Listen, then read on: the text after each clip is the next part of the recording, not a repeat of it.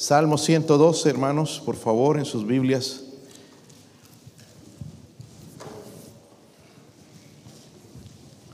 Salmo 112.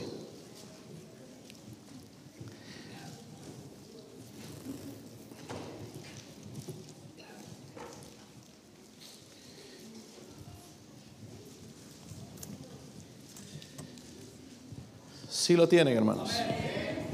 No es largo el salmo, hermanos, pero es, es bastante edificativo. Creo que nos puede ayudar hoy a mejorar nuestra familia. Versículo 1, vamos a leer el 1 al 10. Yo leo el 1, ustedes el 2 y todos juntos en el versículo 10. Versículo 1 dice, Bienaventurado el hombre que teme a Jehová y en sus mandamientos se deleita en gran manera.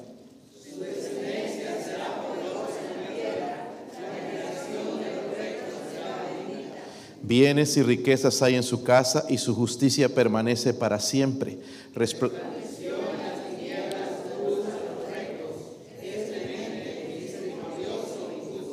El hombre de bien tiene misericordia y presta, gobierna sus asuntos con juicio.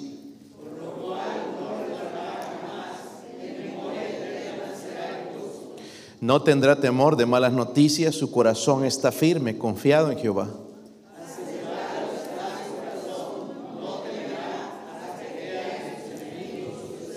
Reparte, da a los pobres, su justicia permanece para siempre, su poder será exaltado en gloria. Irá a sus dientes y se consumirá. El deseo de los impíos perecerá. Padre, ruego Señor, en esta noche, Dios mío, me ayude a predicar su palabra, Señor, con autoridad de lo alto, con verdad. Dios mío, ayúdame a aplicar la necesidad, Señor, de su pueblo, su iglesia. Señor, hablando primeramente a mí, Señor, estoy en una necesidad grande en mi vida, en mi corazón, en mi familia, Señor, de este mensaje, Señor. Oro, Padre, por favor, si alguien sin Cristo también pueda venir a sus pies, pueda uh, aceptarle como su Salvador personal. Oro, Padre, por la convicción del Espíritu Santo. Que tomemos decisiones hoy, Señor, que cambien nuestra vida, nuestro hogar para siempre, Señor, en el nombre de Jesucristo. Amén. Pueden sentarse, hermanos. Estoy trabajando con los jóvenes en una manera, hermanos, en que quiero que seamos honestos y quiero ganar su confianza y quiero, que es la manera en que el Señor les va a ayudar. Por, por unos minutos, hermanos, podríamos ser honestos. Podríamos ser honestos. No mirando a quién, a quién al lado, sino pensando en usted y su familia. ¿Cuántos conocen una familia que tiene problemas matrimoniales, problemas de rebelión en la familia? ¿Cuántos conocen a esa persona? ¿No conocen a nadie así? Problemas en el matrimonio, problemas con los hijos. Sí, levántenla bien alto. ¿Cuántos son esa familia? Gracias por ser honestos. Gracias por ser honestos. So, quiero hacer un par de preguntas, hermanos. ¿Cuántos ya de nosotros no sabemos qué hacer con el asunto?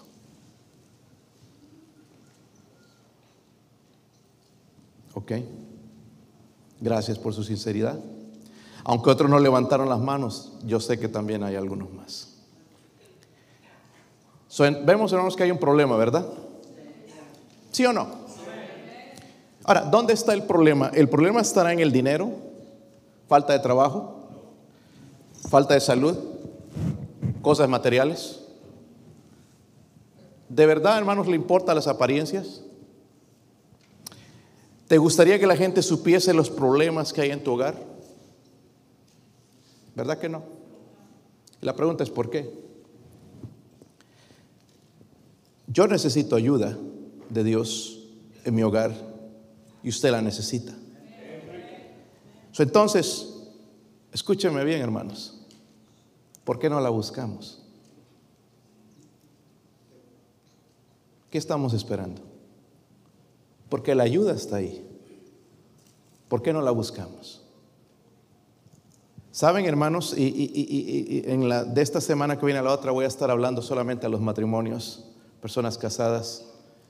Voy a estar hablando aquí, hermanos, bien, bien, bien directo con la Biblia, no algo que yo pienso. Pero hay unos problemas serios en el matrimonio que tenemos que resolver. Si queremos tener una iglesia, tenemos que tener matrimonios. Si no tenemos matrimonios, no tenemos iglesia. Amén. Si, queremos, hermanos, que Dios nos use, nos tiene que usar en nuestro hogar, tanto esposo como esposa. Y tiene que suceder eso. ¿Será posible, hermanos, tener un hogar feliz? ¿O ya es cuestión de pasado? ¿Será posible? Hermanos, dice la Biblia que Dios lo creó todo bueno. La idea del matrimonio no viene de nosotros, viene de Dios. Y si Dios lo diseñó, hermanos, es bueno. ¿Verdad? El matrimonio es bueno. ¿Ok? So, miren, eh, para, para que el Señor nos ayude, hermanos, entonces tenemos que hacer lo que hicimos hace un momentito, ser honestos. ¿Ok?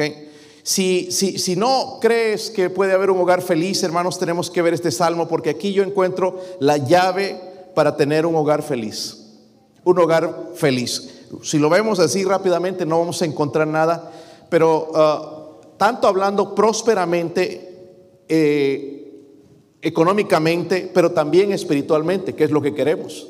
Porque nosotros, hermanos, quizás en nuestros hogares no tenemos ni uno ni otro. No estamos ni bien económicamente y peor espiritualmente. Y podemos tener los dos según este salmo.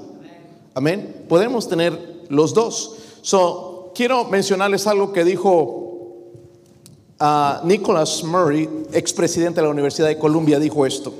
Hay tres clases de personas. Las que no saben lo que está ocurriendo o sucediendo alrededor.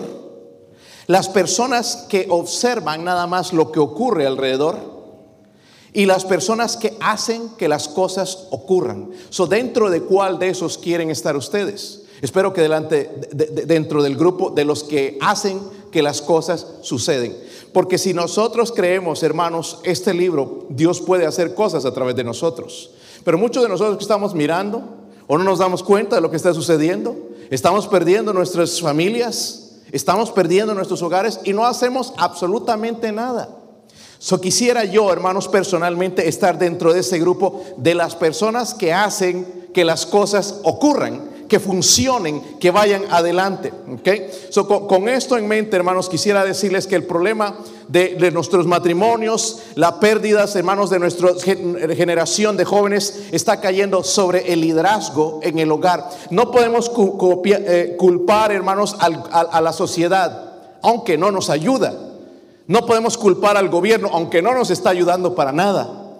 No podemos culpar, hermanos, a la iglesia, no podemos culpar a las escuelas. Tenemos que ver, poner la responsabilidad, hermanos, en la casa. Amén. En la casa, en, en el hogar, en nosotros.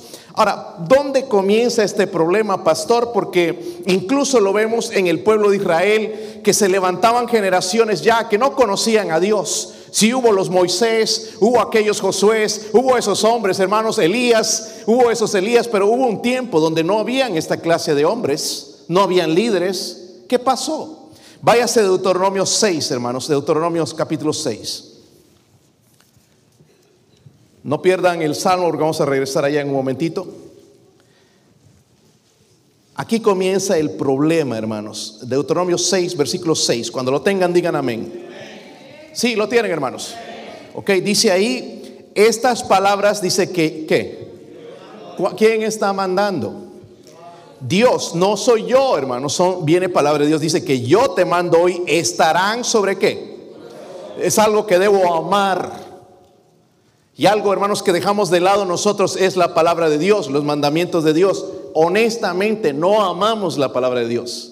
Y es lo que dice, yo te mando, que estarán sobre tu corazón y las repetirás a quién. ¿Cuándo fue la última vez que repetiste las palabras de Dios a tus hijos?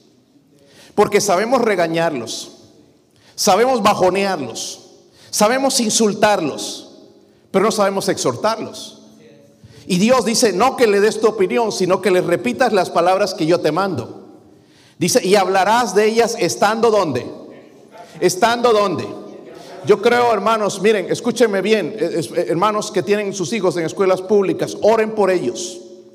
Porque les están enseñando allá unas cosas de las cuales va completamente en contra de Dios. So, no pienses que la, educación en las escuelas públicas es gratis, te va a costar un precio y lo vas a ver. ¿Ok? El gobierno paga para meterles su y endoctrinarlos con lo que ellos quieren. No están aprendiendo tantas matemáticas ni, ni la ciencia correctamente, están llenándolos de doctrina anti Dios. Están preparándolos con eso. Pastor, entonces, ¿qué hacemos? Bueno, hay las opciones, hermanos, escuela en casa. La, la escuela comenzó en casa. Escuelas cristianas. Obviamente eso tiene un precio, por eso no nos gusta. Pero yo prefiero pagar el precio de la escuela que pagar el precio de la pérdida de mis hijos. Yo escojo. Este gobierno, hermano, no les va a ayudar nada. Les está enseñando a usar anticonceptivos segundo tercer grado. No sé si saben qué es eso, pero preparándolos para relaciones sexuales. Yo no quiero que eso le metan a mis hijos, porque eso es pecado. ¿Está conmigo, hermanos? Diciéndoles también entonces que eh, no hay nada incorrecto cuando un muchacho quiere ser una muchacha o una muchacha quiere ser un muchacho. Cuando la Biblia dice que eso es abominación delante de Dios. Amén. Y aquí no estoy para condenar, eh, no lo vaya a tomar por otro lado, para condenar esas, a esas personas porque Dios quiere salvarlos. Dios los ama, tal como lo ama usted y a mí. Pero sí Dios aborrece ese pecado. So aquí tenemos que tomar la decisión entonces, porque dice la Biblia que hablarás de ellas estando en tu casa, andando por el camino y al acostarte y cuando te levantes. En otras palabras, este libro, hermanos, tiene que estar en mi vida. Tiene que estar en mi corazón. Amén. Tiene tanto poder, hermanos, que está haciendo sonar el micrófono. Amén. Es un libro vivo es con lo que yo puedo edificar mi hogar, pero tiene que estar en mi corazón. Si no está en mi corazón, ¿cómo puedo transmitirles a mis hijos lo que Dios dijo? Porque dice, estarán en tu corazón. Pero en los versículos 24, Él nos dice entonces lo que quería que recordemos a nuestros hijos. Ahí mismo en Deuteronomio, si lo tienen hermanos. Mira el versículo 24, dice, mañana, bueno, desde más atrás va a ir entonces, hermanos. 20, ¿verdad? 20 entonces hasta el 24 dice, mañana cuando te preguntare tu hijo diciendo, ¿qué significan los testimonios y estatutos y decretos que Jehová nuestro Dios os mandó? Tremenda pregunta. ¿Qué le diríamos nosotros? Déjame le pregunto al pastor. Déjame investigo en YouTube. Déjame hago Google, voy a investigar qué significan estas cosas. Nosotros sin duda alguna deberíamos saber responder a esa pregunta, ¿verdad? No me dice que se la responda el gobierno, se la responda la iglesia. Yo en casa debo saber responder a esa pregunta. ¿Están conmigo, hermanos? Luego dice, entonces dirás a tu hijo, nosotros éramos siervos de Faraón en Egipto y Jehová nos sacó de Egipto con mano poderosa. Jehová hizo señales milagrosas, grandes, terribles en Egipto sobre Faraón y sobre toda su casa delante de nuestros ojos y nos sacó de allá para traernos y darnos la tierra que juró a nuestros padres. Y nos mandó Jehová que cumplamos todos estos estatutos y que temamos a Jehová nuestro Dios para que nos vaya que bien a todos los días y para que nos conserve la vida como hasta hoy. Ahora, nosotros quisiéramos de estos pasajes, hermanos, que nos vaya bien todos los días. Pero hay un principio aquí de repetir, de enseñar la ley de Dios a nuestros hijos. En el caso de los judíos, de que el Señor los sacó de Egipto. Egipto es un tipo del mundo. El Señor Jesucristo nos sacó del infierno y nos dio una vida eterna en el cielo. Y eso y con grandes señales, porque el milagro más grande no es sanar un enfermo, es sanar un alma que no quiere saber nada de Dios, un alma que indiferente a Dios. Ese es el milagro más grande. Y eso le enseñamos a nuestros hijos. El Señor hace milagros, hace señales. Él es Dios. Y repetir esto a nuestros hijos. Y entonces dice, tenemos que enseñarles a ellos a que teman a quién. A Dios. Porque hermano, escúchame bien, cuando temen a Dios, entonces tú puedes darle uno de estos. Porque lo van a usar correctamente. ¿Están conmigo? Si ellos no tienen temor a Dios, van a usar esto, hermanos, en una manera increíble. Te asustarías de los mensajes, las cosas que verías si tuvieras las cosas que escriben, las cosas que ven, los lugares que visitan. Te asustarían. Entonces, como padres, aquí está nuestro problema, hermanos. Nos hemos olvidado de enseñarles a nuestros hijos de no amar al mundo, sino amar a nuestro Dios. Amén. Cuando Dios encuentra un hombre que está dispuesto a hacer esto, entonces Dios le va a dar la capacidad, porque no la tenemos. Hermano, yo no la tengo. Usted no la tiene. Le va a dar la capacidad para hacer que las cosas sucedan, porque es ahí donde queremos estar, ¿verdad? De que las cosas sucedan, de que sea un hogar feliz. Si hay problemas, no es un hogar perfecto, porque somos humanos, pero es un hogar que ama a Dios, que teme a Dios, que quiere ir adelante y no que se ha quedado ahí. Todo comienza, hermanos, con el liderazgo en el hogar. Yo puedo darles clases de liderazgo. No por la clase de líder que yo soy, sino por los estudios que he hecho acerca del liderazgo. Un líder no nace, se hace. Amén. Hermanos, el, liderato es un acto, no es una condición. Es un acto, es algo de hacer. En otras palabras, un buen líder es un hombre de fe, pero de acción. Ahora, el grupo, la mayoría de nosotros nos ponemos aquí. Yo oro por tal cosa, sí, necesito orar, pero la oración no es el sustituto de la acción. Amén. Qué bueno es orar, pero necesito actuar. Vamos a orar que Dios me dé deseo. No, no, no, vamos a ponernos a actuar. Honestamente, hermanos, hay días donde a mí no me da ganas de ir a la iglesia, de ir a ganar almas de leer la Biblia. Hay días donde no me da ganas de orar, pero lo hago porque es acción. Amén. Y ahora cuando yo hago esto, entonces viene la bendición de Dios. Amén. Dios no obra, hermanos, que con nuestros sentimientos que sientes, Él lo que Él quiere es que nosotros obedezcamos. Como cuando le dices a Junior, recoja sus zapatos y si tu hijo te viene y te dice, papi, es que no siento, no siento levantarlos. Tú dices, yo le dije que los levante, le guste o no le guste. Amén, es una orden. Lo mismo sucede con Dios. no hay nada malo, hermanos, en fracasar, porque todos fracasamos. ¿Cuántos padres aquí, a ver, varones, han metido la pata de vez en cuando? Algunos que no, tenemos que hablar con ellos, a ver cómo le han hecho, porque, hermanos, incluso en la Biblia, los mejores líderes fallaron. ¿Sabían? Pero la diferencia con ellos, hermanos, es que ellos nunca se arrastraron en el polvo, se arrepintieron, se levantaron y Dios los usó poderosamente. No hay nada malo en fracasar, fracasamos de vez en cuando. Pero el problema es quedarnos arrastrados y ahí rascándonos y, y y sintiéndonos mal y golpeándonos el pecho y ¿qué vamos a hacer? No quedarse ahí, sino levantarse. Ahora, volviendo a nuestro salmo, el Salmo 112.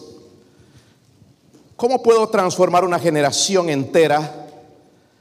Pasar la batuta, dicen algunos, ¿verdad? A la siguiente generación. Miren el versículo 2. ¿Lo tienen, hermanos? Esto es lo que quiero yo en mi familia, la familia Burdet. ¿Ok? Su descendencia será qué? Poderosa en la... Esto no está diciendo a un Elías, está diciéndonos a cada uno de nosotros. Su descendencia será qué? Poderosa en la tierra. Dice, miren esto, la generación de los rectos será qué? Yo quiero que mi generación que siguen, hermanos, sean bendita. Amén. ¿Lo quiere usted? Yo quiero eso en mi hogar.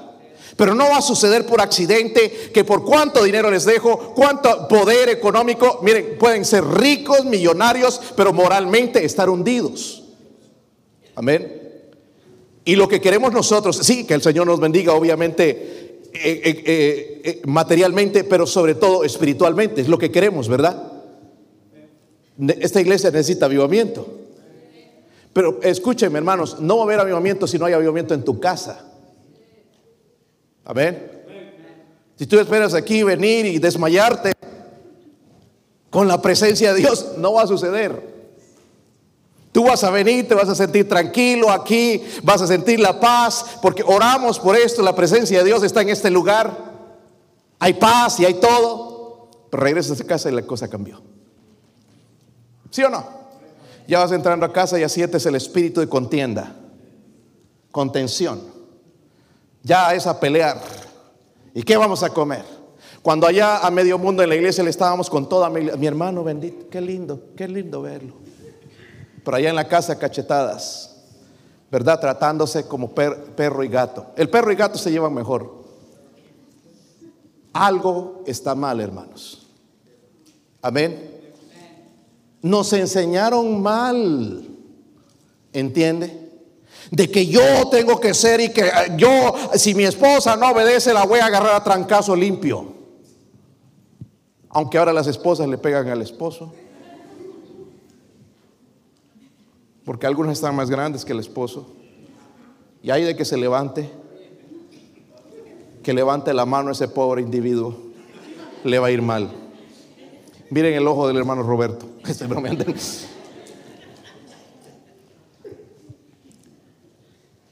Honestamente, hermanos. Miren lo que pensamos nosotros la barriga, la barriga, la panza, la panza, la panza. Pero este salmista decía, su descendencia será poderosa. ¿Has pensado en eso en tus hijos? Primeramente, déjame preguntar, ¿dónde están tus hijos? Buena pregunta, ¿verdad? ¿Dónde están tus hijos? Pastor, allá andan en el mall. ¿Qué andan haciendo allá? Es un problema en el liderazgo. Amén. hay tres lecciones, hermanos, aquí que yo quiero que las veamos detenidamente, que nos va a ayudar a transformar. Ahora, escúcheme bien, varones. Si tú no has sido el líder que deberías haber sido hasta ahora, no vayas y demandes ser el líder. Ya escuchaste lo que dijo el pastor. Porque el liderazgo se gana, no se demanda. Amén. Quedó claro, ¿verdad? Solo no vayas allá con el pecho pelado y decir, aquí mando yo ahora. Primeramente demuestra que eres humilde.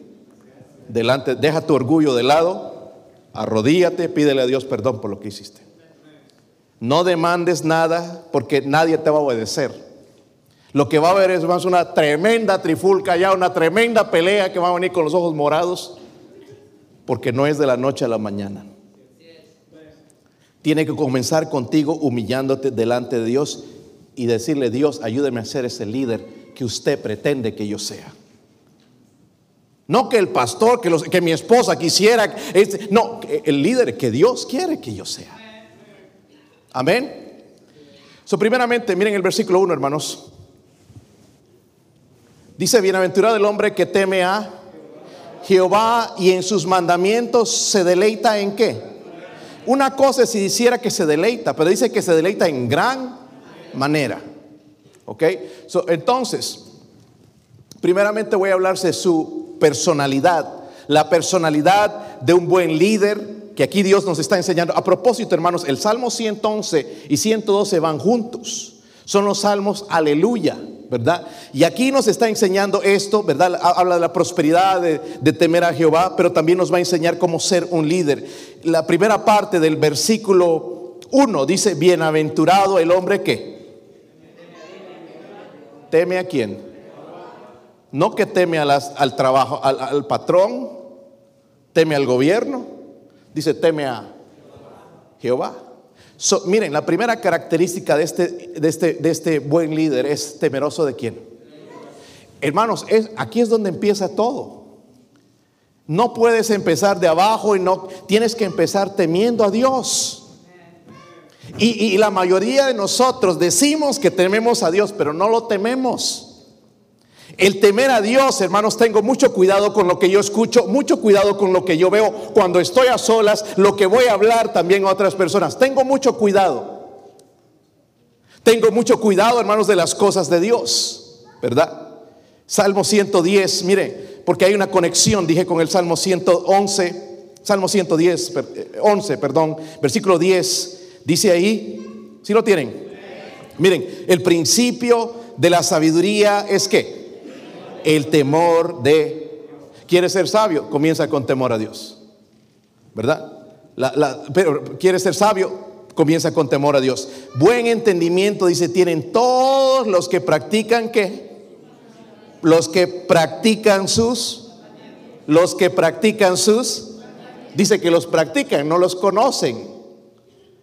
No solamente los conocen, sino que los practican. Así empieza el buen liderazgo con un hombre, con una mujer que teme a Dios, que le ama a Él y que es reverente a Dios. Así comienza, hermanos, entonces la bendición, porque dice la Biblia, bienaventurado el hombre que teme a Dios. Le pregunto, hermano, hermana, ¿temes a Dios? ¿Quieres ser buen líder? Tiene que comenzar temiendo a Dios. Ahí también ese versículo, la segunda parte, dice, primero entonces, ¿es temeroso de quién? Si lo ven ahí, hermanos, un poco pequeño, ¿verdad? Pero es, es temeroso de Dios, es temeroso de Dios. ¿ok? Eh, tiene presente, hermanos, eh, eh, que Dios está en todo lugar, sabe, estudia este libro, vamos a verlo aquí en el versículo 1, en la segunda parte, dice, el hombre, perdón, en sus mandamientos se qué? Se deleita en gran manera.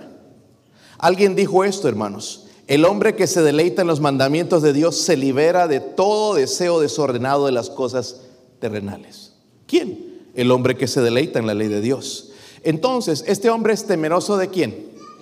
Pero segundo, es también un hombre que ama la palabra de Dios. ¿Cómo puedo ser un buen líder, hermano, si no leo la Biblia? ¿Sabe cómo guiamos a la, a la familia cuando no leemos la Biblia? Por medio del corazón. Y el corazón dice la Biblia que es qué. Pero no solamente eso, es perverso. ¿Entiende? Son mis decisiones, mi liderazgo va a ser malo porque no tiene nada que ver con la palabra de Dios. So, yo tengo que conocer este libro. Amén. ¿Está conmigo? Ya están molestos y ni siquiera he ido a la parte dura todavía. Ah, la última parte, entonces, del versículo 1 dice, en sus mandamientos se deleita en qué? Miren cómo es este hombre. ¿Por qué Dios lo usa? Porque es ese líder espiritual, ¿verdad? Que su descendencia es poderosa sobre la tierra. La generación, dice, de los, de, los rectos será bendita. Tiene una generación bendita. Sus hijos, sus nietos y toda la descendencia, hermanos, van a ser bendecidos. ¿Por qué? Primeramente porque es temeroso a Dios. Segundo, ama la palabra de Dios, la pone en práctica. Déjenme preguntarle esto, hermano. ¿Qué herramienta usas para edificar tu familia? Pastor, yo uso el martillo, con razón. Yo uso el control remoto, con razón. ¿Qué tal de usar este libro? ¿Sabes cómo aconsejar a tu hijo cuando viene una pregunta, papá, ¿por qué no puedo tener novia? Este es porque no has escuchado en la iglesia el mensaje. No sabemos qué responderle.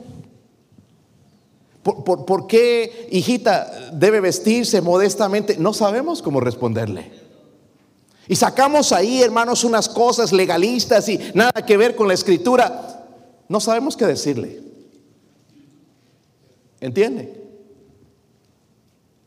¿Cómo edificamos nuestro hogar? ¿Qué herramienta usamos?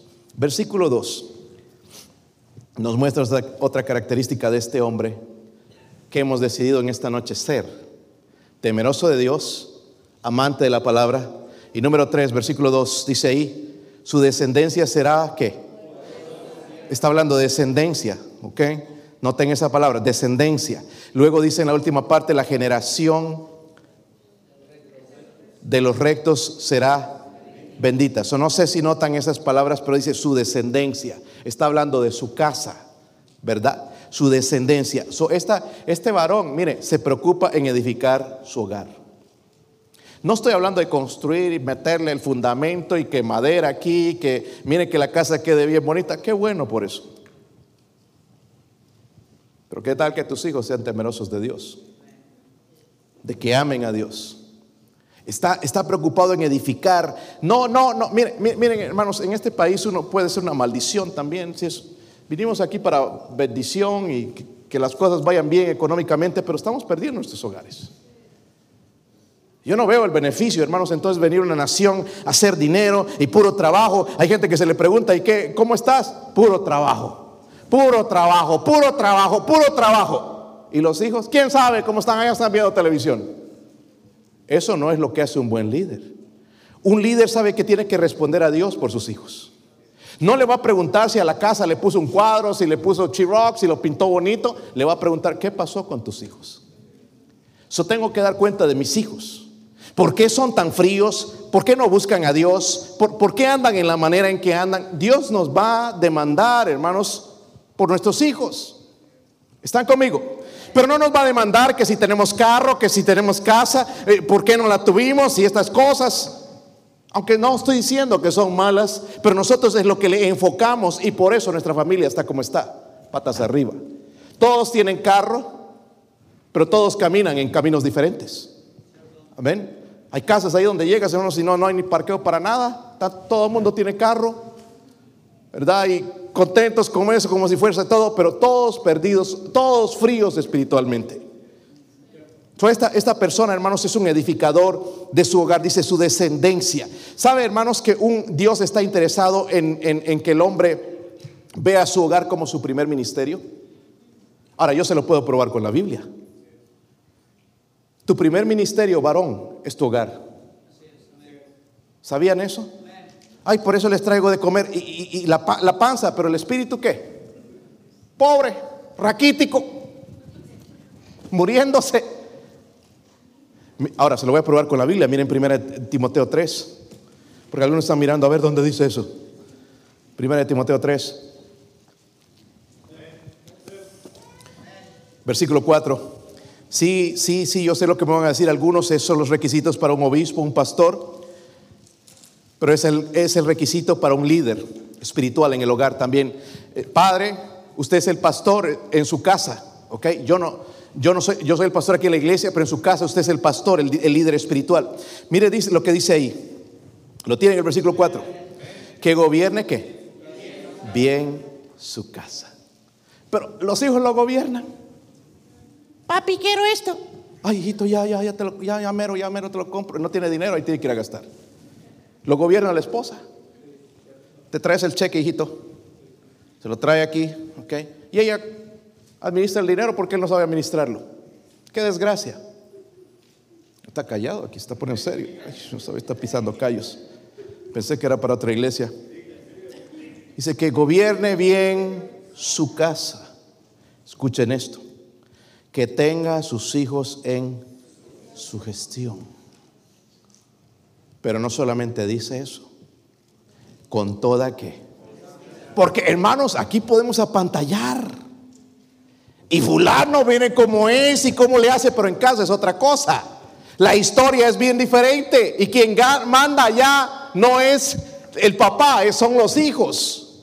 Dice con toda honestidad, pues el que no sabe gobernar su propia casa, ¿cómo cuidará de la iglesia de Dios? ¿Cómo cuidará la iglesia de Dios? Tanto mequetrefe que ha venido aquí, hermanos jóvenes que quieren que se los ponga a predicar y decir unas cuantas cosas a la congregación y ni siquiera saben gobernar su hogar. Es fácil preparar un mensaje, pero es difícil vivir ese mensaje. Dice que gobierne bien su casa. ¿Está conmigo, hermanos? Algunos están poniendo nerviosos, ya no saben ni con qué rascarse. Vamos a traer un cepillo de esos de fierro para Saben, hermanos, antes de que eh, el rey Ezequías, uno de los reyes de Israel, porque el Señor le dijo, bueno, te vas a morir. Pero antes de, morirse le, le, mandó a decir con Isaías, ni directamente porque él se había alejado de Dios, dice, ordena tu casa porque no vivirás. Mire qué importante es para Dios el hogar. No le dijo, ordena tu reino, que todo quede bien. No, ordena tu casa. Mira a tus hijos cómo andan, sin vergüenzas.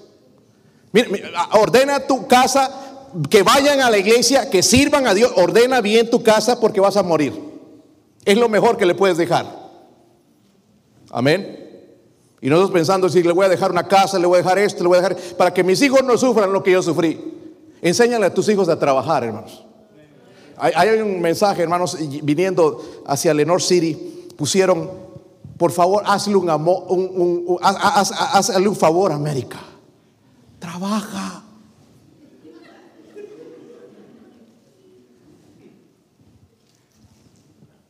trabaja. Hermanos, el obrero para participar de sus frutos debe trabajar. Pero mi ministerio principal de trabajo, estoy hablando de casa, es mi familia. ¿Está conmigo? Yo tengo que tener cuidado con lo que entra en mi casa, con lo que mis hijos ven, con lo que escuchan. Yo tengo que estar velando todo eso. Qué buen trabajador, sí, gloria a Dios por eso. Pero ¿qué están escuchando tus hijos en la música? ¿Qué están mirando en el internet? ¿Qué, ¿Con quiénes están texteando? ¿Tú sabes todo eso también? Eso me hace un mal administrador si no lo sé. Está callado aquí, hermanos. Wow. So, miren, esta persona es un edificador de su hogar. Amén. Estoy construyendo para mi hogar, por eso tengo que trabajar duro, dos, tres trabajos. Un héroe. Sus hijos después en drogas, sus hijas embarazadas sin haberse casado. ¿Por eso estás trabajando? ¿Vale la pena eso, hermanos? ¿Amas a tus hijos de verdad? Wow, creo que voy a ser apedreado este día. voy a alzar mis ojos a los cielos y ojalá que pueda ver al Hijo de Dios sentado a la diestra del Padre. Versículo 3 dice ahí, están ahí hermanos, bienes y riquezas hay en su qué? Y su justicia, dice, permanece para siempre.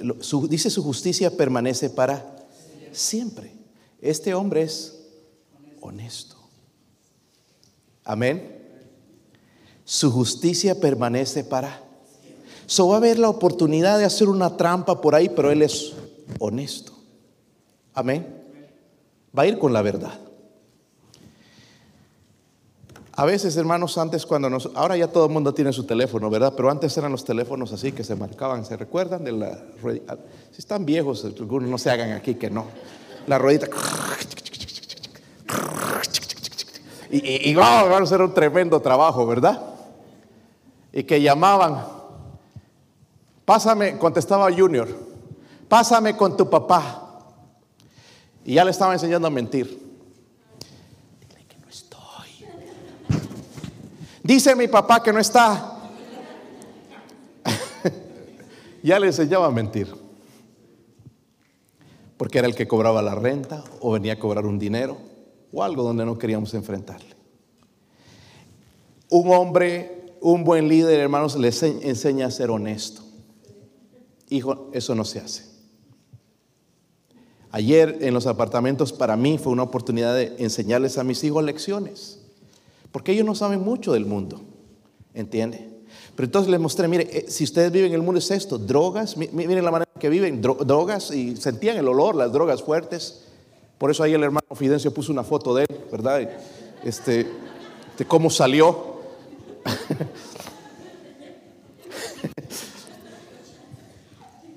y fue mi oportunidad para enseñarles una lección. Lléveselos allá a la morgue y muéstrenlos los que mueren accidentados porque andan borrachos. Eso es el mundo. Eso es lo que se están muriendo por ir, que no nos dejan ir a las fiestas, a los bailes, y allá se están muriendo, se están matando en las carreteras. Muéstrenle a sus hijos, es una buena manera de mostrarles lo que ocurre.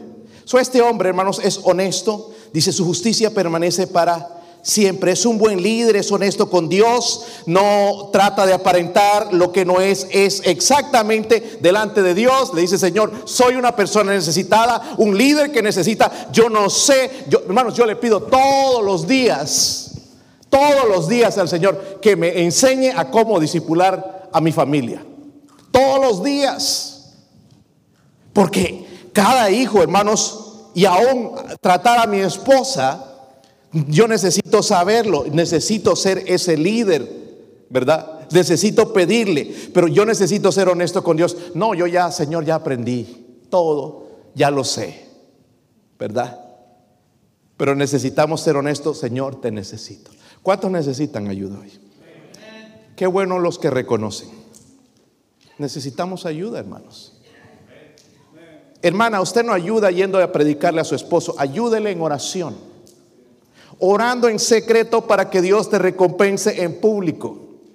Porque lastimosamente usted eh, le pasó a sus esposos lo que le están haciendo ustedes a sus hijos de consentirlos demasiado, de todavía grandotes y bigotones, y le das pacha y le das la lechita y lo sirves como un bebé cuando ya está grandote y bigotón.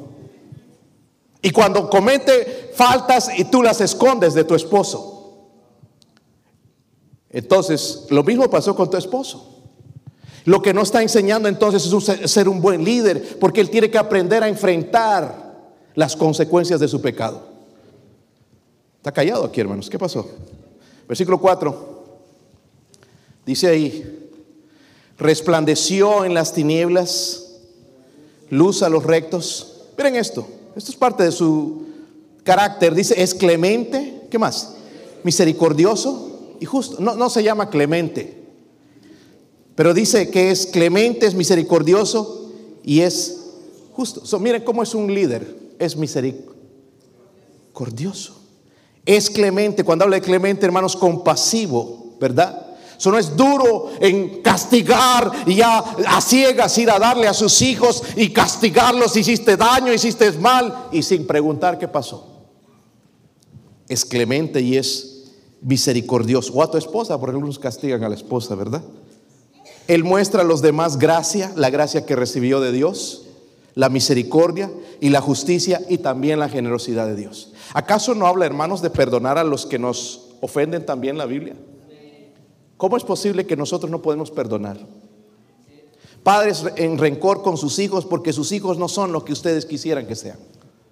Recuerden, no es la culpa de sus hijos, ellos están reflejando lo que ustedes han sido con Dios, lo que han sido en la iglesia. Y ahora entonces necesitamos pedir a Dios su gracia. Miren el versículo 5, la otra característica de este hombre. Eso es misericordioso. Si van viendo esto, hermanos, si se ve. Es misericordioso. Versículo 5. El hombre de bien tiene misericordia y presta, pero gobierna sus asuntos con juicio. Esto es importante, porque Él es sabio. Amén. Sabio gobierna sus asuntos con... cuando dice que habla con juicio, es que él sabe discernir. Amén. Hay, hay, líderes, hermanos, que no saben discernir. Deja que eso entre en su casa, cualquier cosita, cualquier veneno espiritual. No tienen discernimiento. Pero este hombre dice que gobierna sus asuntos con juicio. Wow. No, esto no es correcto. Hay algo en la Biblia que me prohíbe esto. ¿Entiende? gobierna su hogar con juicio. No es un dictador y que dictando sus leyes, sino que conoce la palabra de Dios. Tiene discernimiento, sabe lo que es bueno, sabe lo que es malo. Hermanos, honestamente, nos falta discernimiento. Especialmente en este tiempo. ¿Sí o no? Miren en las redes sociales cómo nos estamos metiendo en tantos problemas. Porque no tenemos discernimiento. El hermano Maudiel me dijo algo el otro día que me, tocó. Y ayer tuvimos tremendo tiempo con ellos. Ahí estábamos hablando, sacando las escrituras. Y ahí nos estábamos exhortando y sacando versículos, hermanos, después de la visitación. Pero él me mencionó algo el otro día que me habló a mí. Yo saqué, dice, de mi, de mi teléfono la aplicación de YouTube porque me quita mucho tiempo. Discernimiento. ¿Y ahora cómo voy a ver los servicios? Venga a la iglesia. Así se soluciona, ¿verdad? Es que ya no voy a poder ver esto. Venga a la iglesia. No hay nada mejor que venir a la iglesia. Cuando te pongas así viejito y que ya no puedes, por YouTube. Pero por ahora podemos venir, hermanos. La gasolina está cara, pero Dios sigue siendo Dios. Y nos reunimos en este lugar, ¿verdad? Para adorarle. So, miren la característica de este, de este hombre que va a influenciar a su generación, a sus hijos. Es sabio, gobierna sus asuntos con juicio. Miren el versículo 7. Sí lo tienen. Sí lo tienen, hermanos. Yo escucho a las hermanas siempre decir amén. ¿Dónde están los varones? Dice, no tendrá temor. Amén. Si irían al ejército, no los agarran a coscorrones. No tendrá, dice, temor de malas. Aquí te dicen, ya que te bajaron las horas, estás llorando allá tu esposa. No tendrá temor de malas. Su corazón está que Miren, hermanos, es lo que nos falta como líderes, que nuestro corazón sea firme. Ahí andamos chillando, ay, que este y que el otro. Dice, su corazón está firme, confiado en... En otras palabras, el líder que va a influenciar es... No, no, no, de fuerza física, hermanos, yo sé que está viendo los músculos ahorita. Así como los músculos de su esposo. Mírenlo nada más al lado. Brazotes esos que traen. ¿verdad? Que hace así, se baja. O traen el músculo aquí adelante. Dice, no tendrá temor de malas noticias, su corazón está firme, confiado en quién. ¿Cómo nos falta esto, hermanos? Ay, en el trabajo me dijeron que me tengo que vacunar. ¿Y ahora qué voy a hacer? Decida. Decides si tú mantenerte firme. Diles no y te sales, te buscas otra cosa. Entonces chillando ya tu esposa. Ora por mí. La pobre esposa ahí también no sabe qué hacer. Vivimos en tiempos así, hermanos. ¿Verdad? Y esposos chillan. Ay, el pastor me ofendió con esa predicación. ¿Por qué no me vienes a decir? ¿Ah? Dice que su, su corazón está qué? firme, no tiene temor, hermanos, de malas noticias, que si se va a acabar el dinero, si se va a acabar la comida, sigue su corazón firme, confiado en quién. Si acaba la comida, se acaba el dinero, hermanos, Dios sigue siendo Dios. Ahora ustedes que andan así, acuerda, sí van a tener problemas. Porque lo que confían en el dinero ya no va a haber. Confían en la comida y la, Walmart, que el lugar donde worship, adoramos allá, ¿verdad? Ese lugar. Si se cierra, hermanos, ¿qué hacemos? Su corazón está confiado en Jehová. Charles Spurgeon dijo esto, no es ni voluble ni cobarde cuando está indeciso, está hablando del líder, el buen líder, en cuanto a su proceder, todavía tiene el corazón fijo. Puede cambiar su plan, pero no el propósito de su alma. Hay veces donde tenemos que cambiar el plan, pero nuestro propósito sigue firme. Dios sigue siendo Dios. Miren la otra característica, versículo 9. Es un buen, salmo, ¿verdad? Estamos tratando de sacarle el jugo ahí y, que nos ayude. Dice el versículo 9, reparte, dalos. Uy, no, pastor, ¿y a quién, quién me ayuda? Estás como don Ramón. Reparte y da a los... En otras palabras, hermanos, un buen líder es generoso. Y yo conozco mucha gente aquí bien generosa. Pero también conozco otros que no comen huevo por no botar la cáscara. Reparte, da a los pobres. O sea, piense, hermanos, en todo el dinero que damos a los ricos.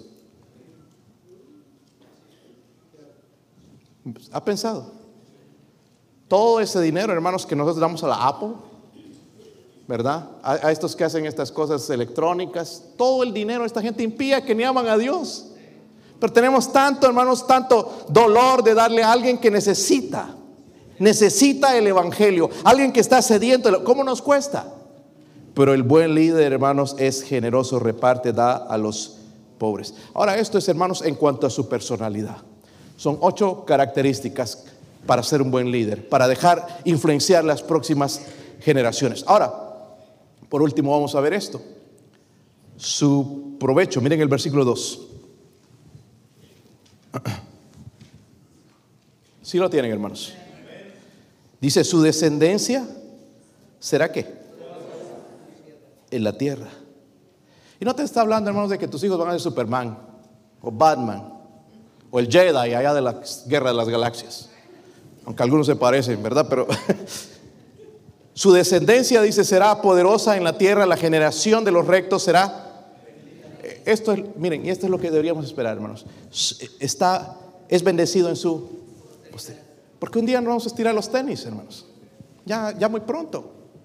Pero su descendencia queda. Mi papá me enseñó esto. Mi mamá me enseñó esto. Ellos me enseñaron a temer a Dios. Me enseñaron la palabra de Dios. Doy gracias por la disciplina que me impartieron. Si no van a hablar, no, mi papá no me dio esto, quejándose de su papá ya muerto. ¿Verdad? Dios promete bendecir, hermanos, a los descendientes de los justos. Ah, cada vez que, paso por algo así, hermanos, en la Biblia me recuerda al hermano John Rice. John Rice fue uno de los evangelistas más grandes aquí en los Estados Unidos. Tiene, él empezó el ministerio Sword the Lord, ¿verdad? la espada del, del, Señor, que trabajó mucho con el hermano Daniel Garlic, ¿verdad? ese ministerio ah, ahora. El hermano John Rice, hermanos, amaba al Señor. Y hasta el día de hoy, toda su descendencia, casi sus nietos, bisnietos y tataranietos, no sé cómo llamarle, son predicadores, esposas misioneros y gente que está sirviendo a Dios. Este hombre, hermanos, es el ejemplo de este líder. Lo han, no sé si lo han escuchado predicar o han leído sus libros. Qué tremendo. Dios habla, hermanos, de su descendencia será poderosa. Pero miren el versículo 3. Y aquí está la parte que nos gusta. Versículo 3. ¿Están ahí? Bienes y riqueza hay en su qué? Wow, hasta eso. Es que no tiene quizás cosas lujosas, pero se contenta con lo que Dios le da. Amén. A nosotros no nos falta nada, hermanos. Necesito esto. No, no necesitamos nada. Yo les dije a mis hijos, por favor, que no les van a regalar absolutamente nada en la Navidad. No necesitan nada. No necesitan nada. Queremos cosas, pero no necesitamos nada. Estamos completos. Y la persona, hermanos, es bendecido en sus posesiones. También Dios le va a bendecir con, las cosas materiales. Su vida de, de obediencia, hermanos, Dios la va a honrar. Amén por su obediencia a Dios, por su amor a Dios, por enseñar su palabra, por pasar la batuta a otros, Dios le va a bendecir también en sus finanzas. Pues el que anda así espiritualmente mal, hermanos, anda todo mal económicamente también. Pero mire el versículo 4. Versículo 4 dice, resplandeció en las tinieblas luz de los rectos. Resplandeció en las tinieblas luz a los esto está hablando, hermanos, que es su, provecho. Estoy hablando de las bendiciones, ¿verdad? Él es bendecido con poder, con influencia. Amén. Eso es un canal de bendición a otros. La gente te va a buscar no por dinero, sino por la sabiduría que tú tienes. Cuando ellos pasen por pruebas, te van a preguntar a ti, ¿cómo le haces? Yo estoy pasando por esto, ¿cómo tú le haces? Pues ahí es la oportunidad tuya de demostrar lo que Dios está haciendo en tu vida. Entonces, y esta es una de las cosas que nos falta, hermanos, influencia. Y estoy hablando de buena influencia. Amén. Buena influencia. A otros. no solamente a tus hijos, sino a tus amistades, a tus compañeros de trabajo. Buena influencia. ¿Ok? Versículo 6. ¿Lo tienen? Por lo cual dice, no resbalará. Y nosotros, hermanos, ya nos vamos el lunes, ya comienzan las pruebas. Ay, ya no quiero seguir adelante. Y aquí dice que este hombre no resbalará, ¿qué? Jamás. Hermanos, si la iglesia se cerrara, ¿podrías continuar siendo un buen cristiano? Si no tienes relación con Dios, no. No importa que veas servicios en YouTube. Si yo no soy capaz, hermanos, de estar en fuego aquí cuando están en este lugar, ¿cómo lo voy a hacer afuera de la iglesia? Aquí es donde yo me recibo exhortación. Yo doy gracias a Dios, hermanos, por nuestros hermanos aquí, como me, animan a mí, me, son influencia, una influencia positiva en ver lo que Dios hace, en cómo saben usar las escrituras, donde, donde o quien les salga con la pregunta que les salga, saben usar la escritura. Eso es buena influencia. A mí dice, wow, qué tremendo lo que Dios ha hecho en sus vidas. Versículo 7 dice, no tendrá temor de malas noticias, su corazón está qué? Está firme. Está firme, confiando en Jehová. El versículo 8, asegurado está su corazón, no hasta que vea en sus enemigos su deseo. En otras palabras, hermanos, este hombre también es bendecido en sus... Porque sí viene la prueba. Pero este hombre no se, no tiene temor, dice, de las malas noticias. Amén. Nosotros, hermanos, a veces hemos cometido el error. Suceden cosas en nuestra vida y vamos a nuestra esposa y ahora no sé qué le vamos a hacer, vamos a tener que escapar y nos vamos a tener que ir por aquí, chillando. Cuando nosotros debemos estar confiados, Señor, ¿qué es lo que quiere que yo haga? ¿Saben, hermanos, que Dios hizo a nuestra esposa de, ¿de qué la hizo? ¿Del dedo gordo del pie? Bueno, no la agarre a patadas entonces, ¿verdad? De una costilla, ¿verdad? ¿Para qué? ¿Las costillas protegen qué? El corazón. La mujer busca alguien que le proteja. Pero si no, un hombre llorón, ay, ay, no sé, ando enojado, ando amargado, ando, no sé qué va a pasar conmigo, chillando. ¿Qué seguridad le ofrece a tu esposa? Ella quiere alguien que, la, que le dé seguridad, tanto económica. A propósito, hermanos, déjeme tomar agua porque aquí sí me viene la piedra. Dejen de endeudarse. Algunos de ustedes, varones, están mandando a su esposa a trabajar cuando no es la responsabilidad de ella. A mí me daría vergüenza eso. Usted es el responsable de dar alimento en su casa. Pastores, que apenas las tortillitas, no importa tortillitas, se van a acostumbrar los niños. Tortillitas con frijoles, qué bueno, es que más sabroso que eso. ¿Verdad? Qué bueno, ¿verdad, hermano Lino? Tortillas y frijoles que no falten en la mesa, llevar eso, pero no la estés mandando, hermanos, a trabajar, porque después tiene que ir a trabajar allá con hombres que ni siquiera, tú sabes, y tenía que venir a la casa a cocinarte. Y tú cansado allá en el televisor cambiando los 500 canales que tienes, allá va a estar la comida.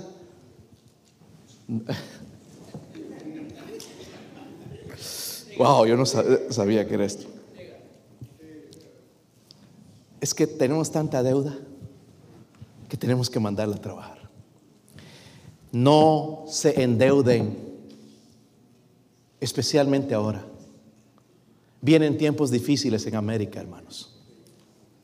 So, todo lo que tenemos en deudas quizás no los quitan, porque no es nuestro. Eh, aprendamos a estar contentos, hermanos. Si el Señor una bicicletita ahí, un scooter o lo que sea, contento con eso. Nada póngase un gorro en el invierno para ir porque si hace frío. Pero contentos con eso, hermanos. Dejemos, porque si no tengo que mandar a trabajar a ella ya hay un problema en el hogar. Estoy descuidando a los hijos. Yo sé que no les gustó esto. Pero un buen líder provee a su hogar. Dele una tarjetita a su esposa, hermano, sea macetón. Yo le di una a mi esposa que la tiene tan delgada que... Y piensa que es como un carro híbrido que se carga. Y aquí veo todo lo que... Ah, a veces le mando una carita. Pero ella tiene la libertad de usarla. Amén. Cómprale un vestidito de vez en cuando. Ay, ay, ay, la llevo a la segunda, pastor. Sí, pero tú te vas al mall. Ah, está callado aquí. Mire, escúcheme bien, el buen líder no se ve aquí, el buen líder se ve en el hogar. Y yo me gustaría preguntarle a sus esposas qué clase de líder es usted. Porque ella lo conoce. Pregúntele a mi esposa lo que yo soy. No me pregunte a mí porque quizás yo salgo, no, yo soy bueno. Pregúntele a ella. Así de sinvergüenza es mi esposo. Y se sube a ese púlpito a predicar. Pregúntenle. Yo no tengo miedo. Pero yo quiero ser como este hombre. Yo necesito, yo ore para que yo sea esta clase de hombre. Yo quiero dejar esa descendencia, ¿verdad? Dice la Biblia entonces, dice, no resbalará jamás no tendrá temor de malas noticias, asegurado está su corazón, no temerá. Miren, hermanos varones, nuestro corazón tiene que estar asegurado. Él nos sostiene a nosotros. No importa lo que se venga, Él nos sostiene. Amén. Miren el versículo 9. Reparte a los pobres, pero miren aquí la bendición. Su justicia permanece qué? Dice, su poder será exaltado, dice, en otras palabras, bendecido los pensamientos incluso de otras personas, como fulano. Ahorita estamos hablando de él, ¿verdad? Otras personas pueden hablar de nosotros como fulano. Miren el legado que... Le pregunto a usted, hermanos, ¿cómo quiere ser recordado?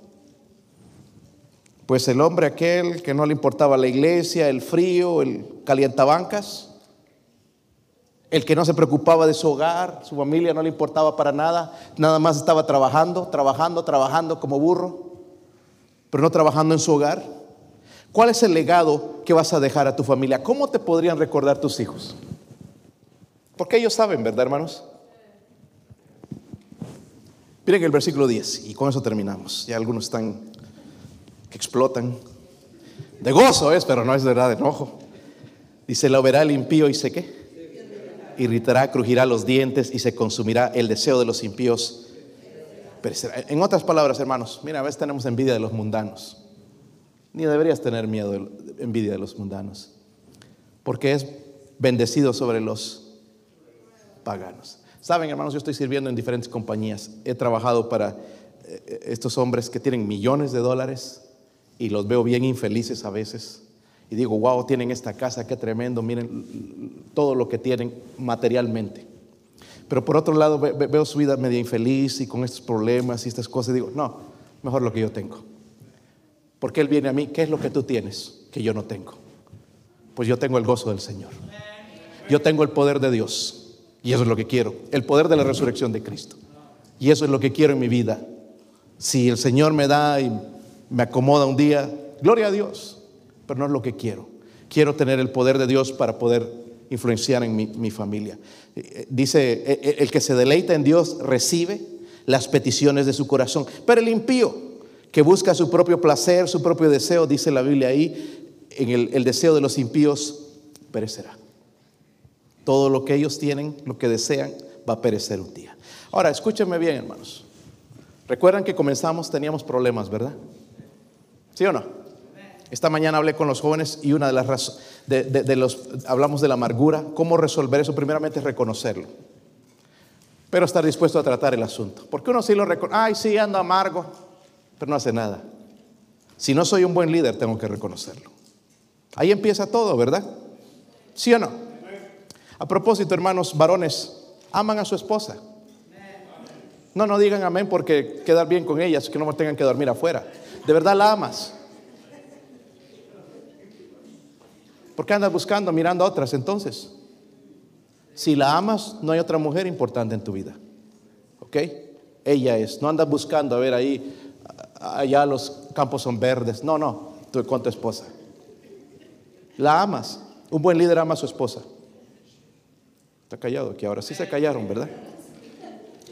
Ama a su esposa. Ahora, Versículo 2, vamos a ponernos de pie, vamos a leerlo todos juntos. Mi esposa va a tocar algo en el piano, si es que no está enojada. Versículo 2 dice, su descendencia será qué? ¿Cuántos quisieran ver eso en sus hijos? Yo quiero ver a mis hijos así. Su descendencia será poderosa. Pero no solamente eso la generación de los rectos será que bendita. Está hablando no de ti, de tu generación. Los hijos de tus hijos, las generaciones van a ser benditas gracias a que tú te paraste y tenías este, estas características de este hombre, de este buen líder. Mire lo que hace Dios. ¿Recuerdan cuando dijimos entonces que hay tres tipos de personas? Los que no saben lo que está ocurriendo, los que miran lo que está ocurriendo y los que hacen que las cosas sucedan. Yo quiero estar dentro del último grupo. ¿Usted? Vamos a venir a Dios entonces en oración en esta, en esta noche. Padre.